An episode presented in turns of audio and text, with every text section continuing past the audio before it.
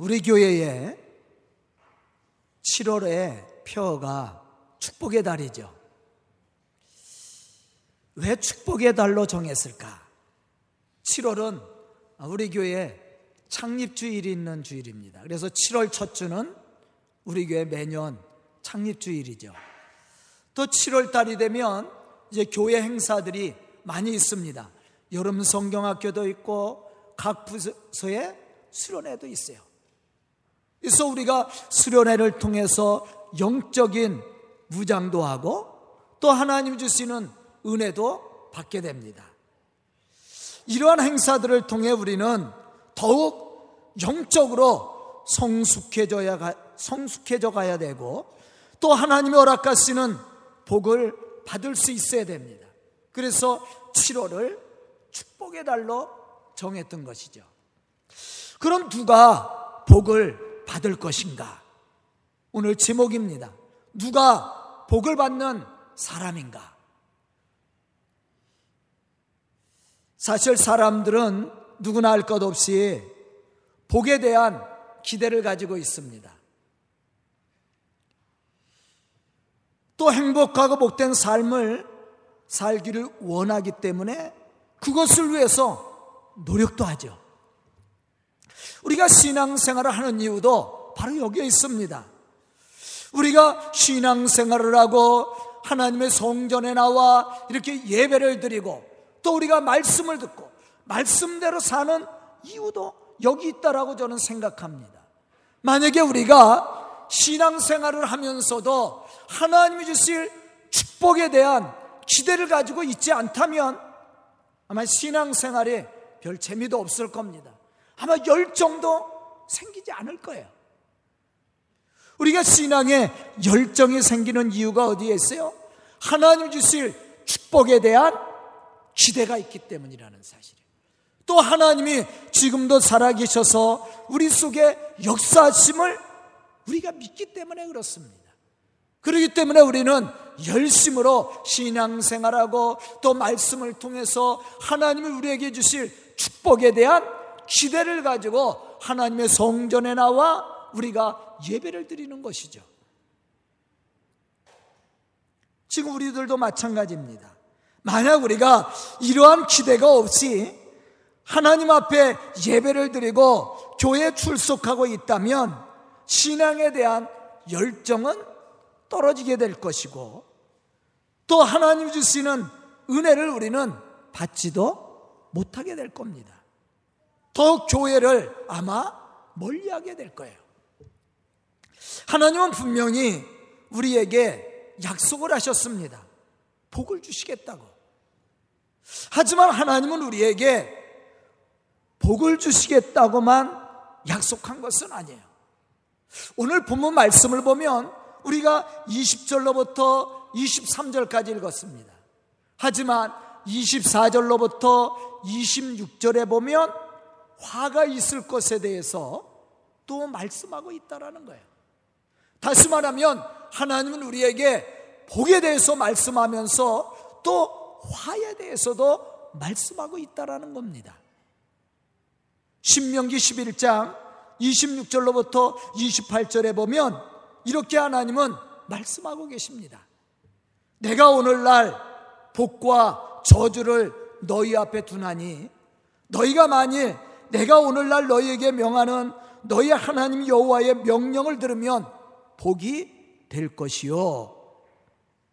너희가 만일 내가 오늘날 너희에게 명하는 도에서 돌이켜 떠나 너희 하나님 여호와의 명령을 듣지 아니하고 본래 알지도 못하던 다른 신들을 쫓으면 저주를 받으리라. 아멘. 또 말라키 2장 2절에 보면 하나님은 이렇게 말씀을 합니다.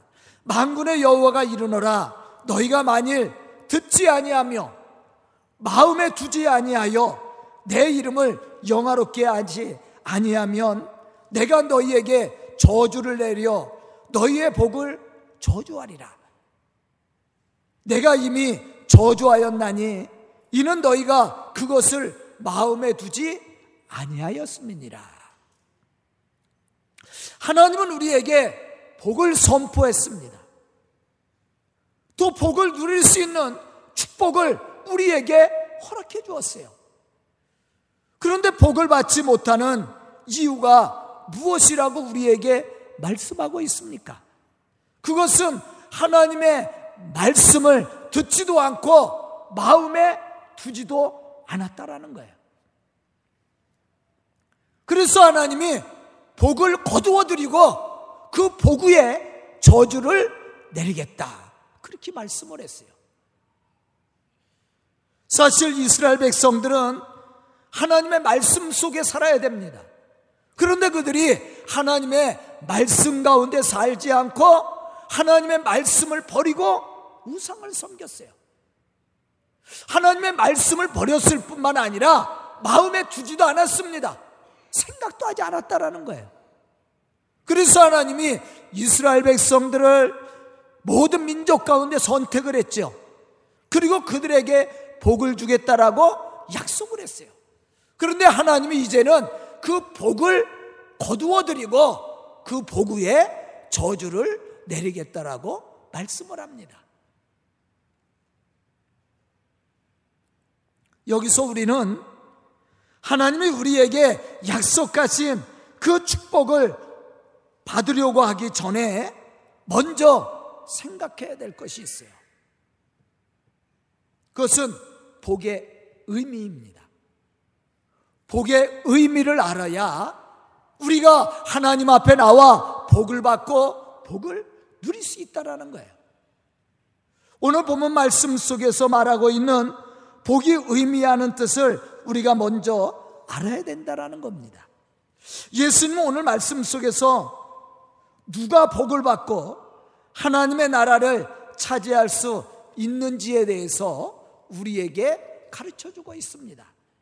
그럼 여기서 말하는 복이 의미하는 뜻이 무엇인지 우리가 먼저 알아야 됩니다. 오늘 말씀 속에 기록된 복이란 이 단어를 살펴보면 시라버로 마카리오스라는 말이에요. 이 마카리오스라는 말 속에는 세 가지 의미가 들어 있습니다. 첫째는 신의 존재나 속성을 가리킬 때 이 말을 사용했다라는 거예요. 다시 말하면 하나님이 존재하는 이유입니다. 하나님이 존재하는 이유가 어디에 있느냐? 사실은 우리에게 복을 주시려고. 저주가 아니에요. 우리가 요한복음 3장 17절에 보면 하나님이 예수님을 세상에 보내신 것은 세상을 심판하려 하심이 아니라 세상을 구원하려 하심이라. 그렇게 말씀을 했어요. 그 말씀처럼 하나님은 왜 존재하느냐? 사실은 우리에게 복을 주시려고.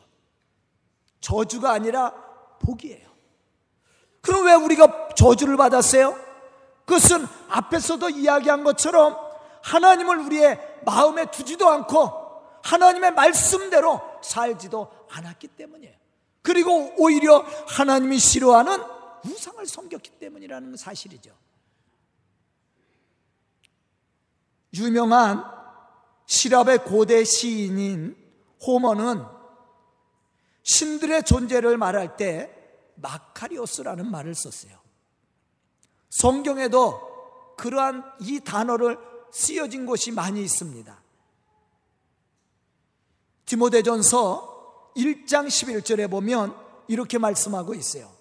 이 교훈은 내게 맡기신 바 복되신 하나님의 영광의 복음을 따름이라. 여기서 복되신 하나님이라고 그랬어요. 이 복이라는 말이 마카리오스라는 말이에요. 누구를 가리키고 있어요? 하나님을 가리키고 있어요. 하나님은 복의 근원이고 또한 우리에게 복을 주시는 하나님이심을 말씀하고 있습니다. 또 디모데전서 6장 15절에 보면 이 같은 사실을 또 말씀해 주고 있습니다. 기약이 이름에 하나님이 그 나타나심을 보이시리니 하나님은 복되시고 유일하신 주권자시며 만왕의 왕이시며 만주의 주시로다. 그렇게 말씀을 했어요. 여기서도 하나님을 복되신 하나님으로 말씀을 했어요. 오늘 본문 말씀 속에 나와 있는 복 있는 사람이라는 이 복이라는 말도 마카리오스라는 말이에요. 즉 다시 말하면 하나님과 영적인 신앙의 올바른 관계를 통해서만 우리가 복을 누릴 수 있게 된다는 말입니다. 요한복음 17장 3절에 보면 이렇게 말씀하고 있습니다. 영생은 곧 유일하신 참 하나님과 그가 보내신 자 예수 그리스도를 아는 것이다.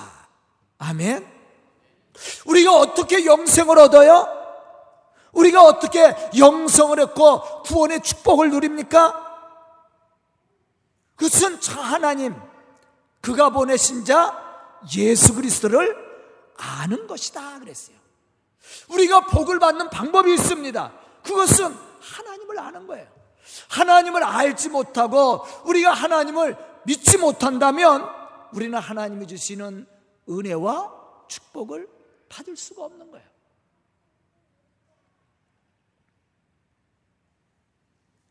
우리가 하나님의 축복을 온전히 받기를 원한다면 하나님을 잘 알아야 됩니다. 축복의 시작은 하나님을 바로 아는 데서부터 시작이 되는 거예요. 신앙도 마찬가지예요.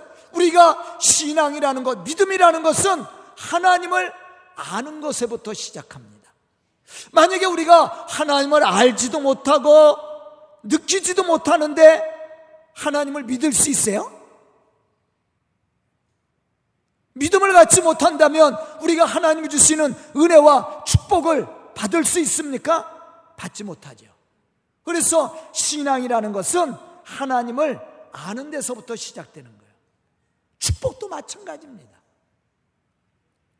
우리 성도들도 마찬가지예요. 우리 성도들이 이 성전에 나와서 이렇게 예배를 드립니다. 그런데 어떤 사람이 말씀을 통해서 은혜를 받아요? 믿음 있는 사람이죠.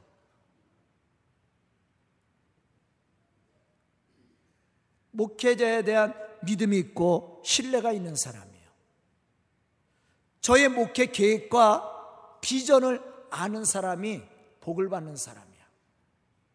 만약에 우리 성도들이 목회자인 저에 대한 신앙관과 또한 목회에 대한 비전도 알지도 못하고 신뢰하지도 못하는데 말씀의 은혜를 받아요? 아니, 그렇지 않았습니다. 만약에 저를 신뢰하지도 못하고 목회 비전에 대한 그러한 신앙을 알지 못하면 자꾸 뭐예요? 불평하게 되죠. 원망하게 되죠. 불순종하게 되죠. 자연스러운 거예요, 그거는. 그러나 목회에 대한 비전도 알고 또한 신뢰가 있고 또 하나님을 향한 신앙이 있다면 좋은 일꾼이 되겠죠. 또 말씀을 통해서 은혜도 받을 수 있죠. 마찬가지입니다. 우리가 하나님이 주시는 은혜와 축복을 받으려면 하나님의 존재 이유를 알아야 돼요. 그래야만이 우리가 하나님이 주시는 은혜를 받고 하나님과 온전한 영적 교제를 이룸으로써 하나님이 주시는 은혜와 축복을 우리가 받을 수 있다라는 거예요. 저는 오늘 말씀을 듣는 우리 성도들이 하나님의 존재를 바로 알고 이해하고 믿음으로 하나님과 온전히 영적 교제를 이룰 뿐만 아니라 하나님이 약속하신 그 은혜와 축복을 받고 누릴 수 있는 그러한 믿음의 성도들이 다 될 수 있기를 주의 이름으로 축원합니다. 두 번째 이 복의 의미는 이 마카리오스라는 이 말의 의미는 하나님께 바친다라는 뜻을 가지고 있어요. 앵글로색스너에서 축복은 본래 피의 제사라는 의미에서부터 복이라는 단어가 유래되었다고 합니다. 다시 말하면 복은 소유에만 있는 것이 아니라 드리는 데부터 시작된다라는 거예요. 다시 말하면 우리가 진정으로 하나님을 섬기고 하나님께 바치기 시작할 때 축복의 문은 열려지게 된다라는 겁니다. 하지만 소유의 철학을 가지고 무엇이든지 내가 소유하려는 욕심을 가지고 자기 만족을 위해서만 산다면 이러한 사람은 아무것도 아무리 많은 것을 소유해도 만족함을 얻을 수 없죠. 만족을 누릴 수 없다라는 겁니다. 우리는 오늘 말씀 속에서도 이러한 사실들을 발견할 수 있어야 되는 거예요. 과연 복 있는 사람은 어떤 사람이라고 했습니까? 가난한 자, 줄인 자, 인자로 말미암아 사람들에게 미움을 받고 욕을 먹을지라도 주 안에서 기뻐하고 뛰놀 수 있는 사람. 이 사람에게 하늘의 상이 크민이라. 그렇게 오늘 본문 말씀 속에서 말씀해 주고 있어요. 다시 말하면 예수님께서 우리를 위하여 십자가에 죽으시기까지 헌신하고 희생한 것처럼 우리도 그러한 사랑과 섬김을 통해서 우리의 이웃을 돌보고 이해하고 사랑하고 헌신함으로 우리가 하나님의 거룩한 일들을 이루어갈 때 그 사람에게 하늘의 상이 크다는 거예요. 마태복음 5장 1절로부터 12절에 보면 산상수훈에서 말씀하셨던 예수님의 말씀이 기록되어져 있죠. 오늘 본문도 똑같은 말씀입니다. 거기에 보면 심령이 가난한 자, 애통하는 자, 온유한 자, 의에 줄이고 목마른 자, 국률이 여기는 자, 마음이 청결한 자, 화평하게 하는 자, 의를 위해서 박해를 받는 자, 예수 그리스도의 복음을 위해서 욕을 먹고 박해를 받고 거짓된 유혹과 비판과 비방을 받을지라도 우리를 구원하신 주님으로 인해서 기뻐하고 즐거워하는 자는 하늘에 축복이 있다라고 얘기했어요. 이것은 무엇을 얘기합니까? 모든 것의 주인이신 하나님을 바로 알고 하나님의 허락하시는 은혜를 따라 용서하고 사랑하고 섬겨주고 참아주고 믿어주고 이해하고 축복할 줄 알아야 된다는 거예요. 이 사람이 믿음의 사람으로 하나님을 기쁘시게 할 뿐만 아니라 하나님의 약속하신 그 축복을 받고 누릴 수 있게 된다는 거예요. 사실 이러한 신앙의 모습은 하나님이 최고로 기뻐하는 모습이죠. 예수님께서 세상에 오신 이유에 대해서 얘기했습니다. 인자가 세상에 온 것은 섬김을 받으러 온 것이 아니라 섬겨주려고 왔다라고 그랬어요. 예수님께서 제자들의 발을 씻겨주시면서 예수님의 제자들에게 부탁한 말씀이 뭐예요? 내가 너희의 발을 시켜주었으니까 너희도 나가서 그렇게 행하라. 그렇게 말씀을 했어요. 여기에 복이 있는 겁니다. 복은 내가 소유했다고 누리는 게 아니에요. 소유하고 있으면 불안합니다. 그런 나눠주면 행복해지는 거예요. 나눔의 행복을 아십니까? 내가 쥐고 있으면 불안해지는 거야. 누가 훔쳐갈까봐. 그러나 다 나눠주고 없어봐요. 평안합니다. 그리고 나눌 때 행복을 느끼는 거예요. 그런데 우리가 나누는 삶을 살 때 그것으로 끝나는 것이 아니라 하나님이 그를 어떻게 한다고 그랬어요? 복 주신다라는 거예요. 여기에 복의 개념이 있는 거예요.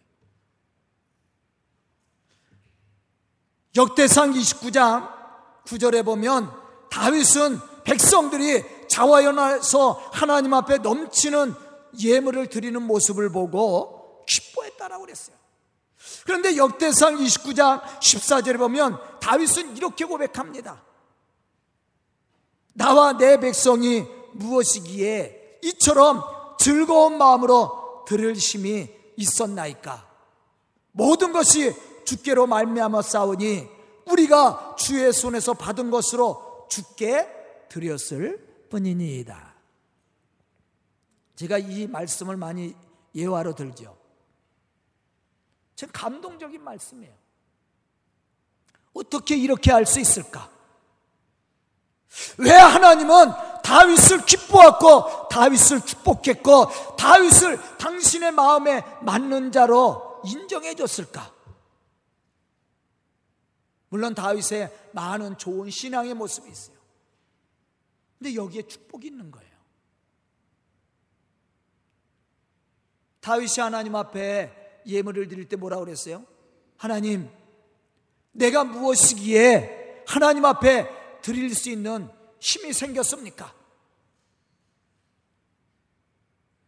하나님, 내 것을 드리는 것이 아니라 하나님이 나에게 복을 주셨는데 그것을 내가 하나님 앞에 드리게 되었습니다. 그걸 감사했어요. 하나님이 나에게 주신 것을 내가 하나님 앞에 기쁨으로 드리나이다. 하나님 편에서 볼 때 얼마나 흡족한 일이에요. 축복해 주고 싶은 마음이 안 들겠어요? 다윗의 삶을 보면 다윗의 평생은 전쟁을 했다고 그랬잖아요. 하나님이 왜 다윗에게 성전 건축을 허락하지 않았어요? 믿음이 없어서가 아니에요. 물질이 없어서도 아닙니다. 다만 다윗이 평생 전쟁을 하며 피를 많이 흘렸어. 사람을 많이 죽였어. 그래서 그 피 흘린 손으로 하나님의 거룩한 성전을 짓는 것을 허락하지 않았을 뿐이에요. 그럼에도 불구하고 다윗은 하나님의 성전 건축을 해서 노력을 합니다. 이게 다윗의 신앙이에요. 원수들을 저주하기보다 용서하고 섬겨줬습니다. 이 다윗의 신앙입니다.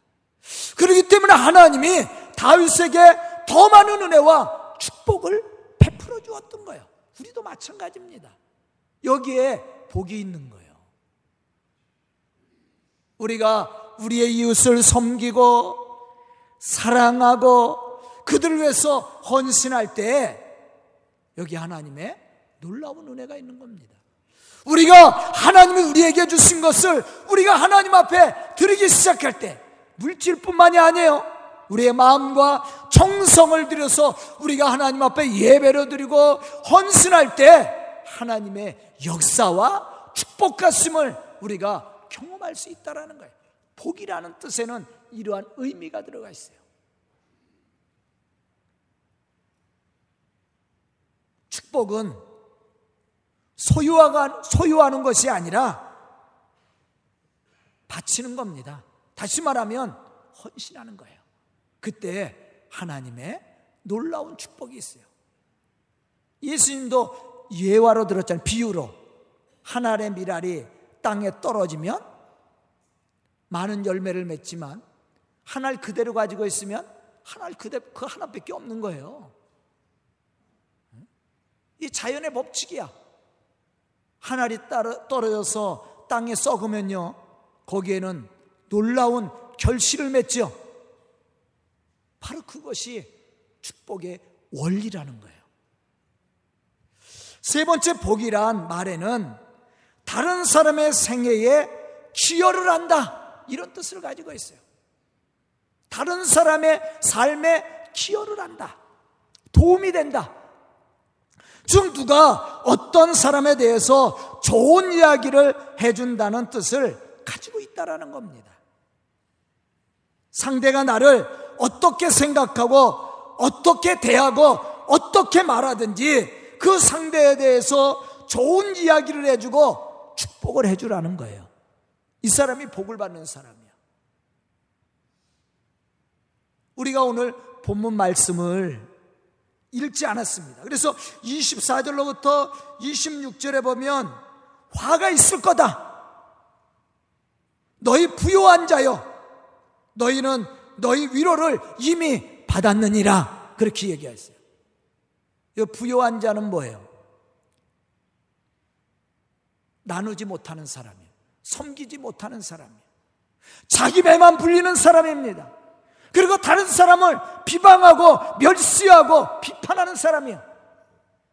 이러한 사람은 어떻다고 그래서 이미 너희 상을 다 받았다라는 거예요. 그래서 하늘의 상은 없다라는 거예요. 복이 없다라는 얘기입니다. 뭐가 남았어요? 화만 남은 거예요. 하나님의 저주 심판만 받게 된다라는 거예요. 여러분들은 어떻습니까? 여러분들과 함께하는 이웃들, 가족들, 이러한 사람들에게 어떻게 대하고 있습니까? 복을 받을 준비가 되어 있습니까? 아멘 하셔야죠. 복을 받을 준비가 되어 있어야 돼. 그러기 위해서는 우리가 상대를 좋게 여기고 칭찬하고 이해해주고 해줄 수 있어야 돼요. 그 사람이 복을 받을 준비가 되어 있는 사람이에요. 복이라는 말 속에는 이러한 의미가 들어있는 거예요. 그냥 복을 받는 게 아니에요. 로마서 12장 14절에 보면 이러한 사실에 대해서 우리에게 말씀해 주고 있습니다. 너희를 박해하는 자를 축복하라. 축복하고 저주하지 말라.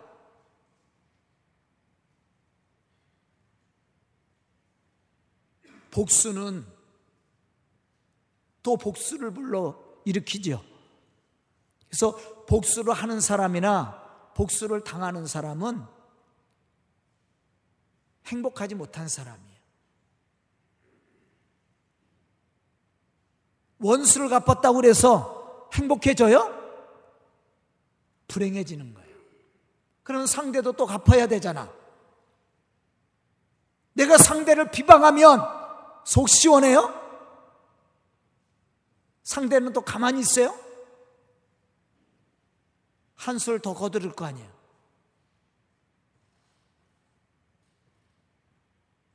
불행해지는 거예요. 하지만 우리가 원수를 갚지 않고 상대를 이해하고 용서하고 축복해 보십시오. 축복하는 사람도 행복해지고 또 축복을 받는 사람도 행복해지는 거예요. 용서를 하는 사람도 평안해지고 용서를 받은 사람도 평안해지는 거예요. 거기에 행복의 원리가 있는 겁니다.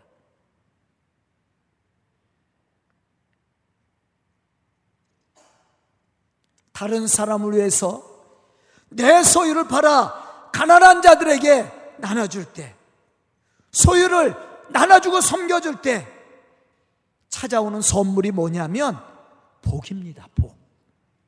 복은 그냥 오는 게 아니에요. 10편 37편 4절에 보면 이렇게 말씀합니다. 여호와를 기뻐하라 그가 내 마음의 소원을 내게 이루어 주시리로다. 하나님을 기쁘게 하라는 거예요. 그러면 내 마음의 소원을 이루어 주시겠다. 그렇게 말씀했어요. 그럼 우리가 어떻게 하나님을 기쁘시게 할 것인가를 생각해야 되죠. 그러면 하나님을 기쁘시게 하려면 먼저 무엇을 알아야 돼요? 하나님을 알아야 되는 거예요. 그래서 제가 첫 번째 하나님을 알아야 된다고 얘기한 거예요. 하나님을 알지도 못하는데 하나님을 기쁘시게 할 수 있어요? 없죠.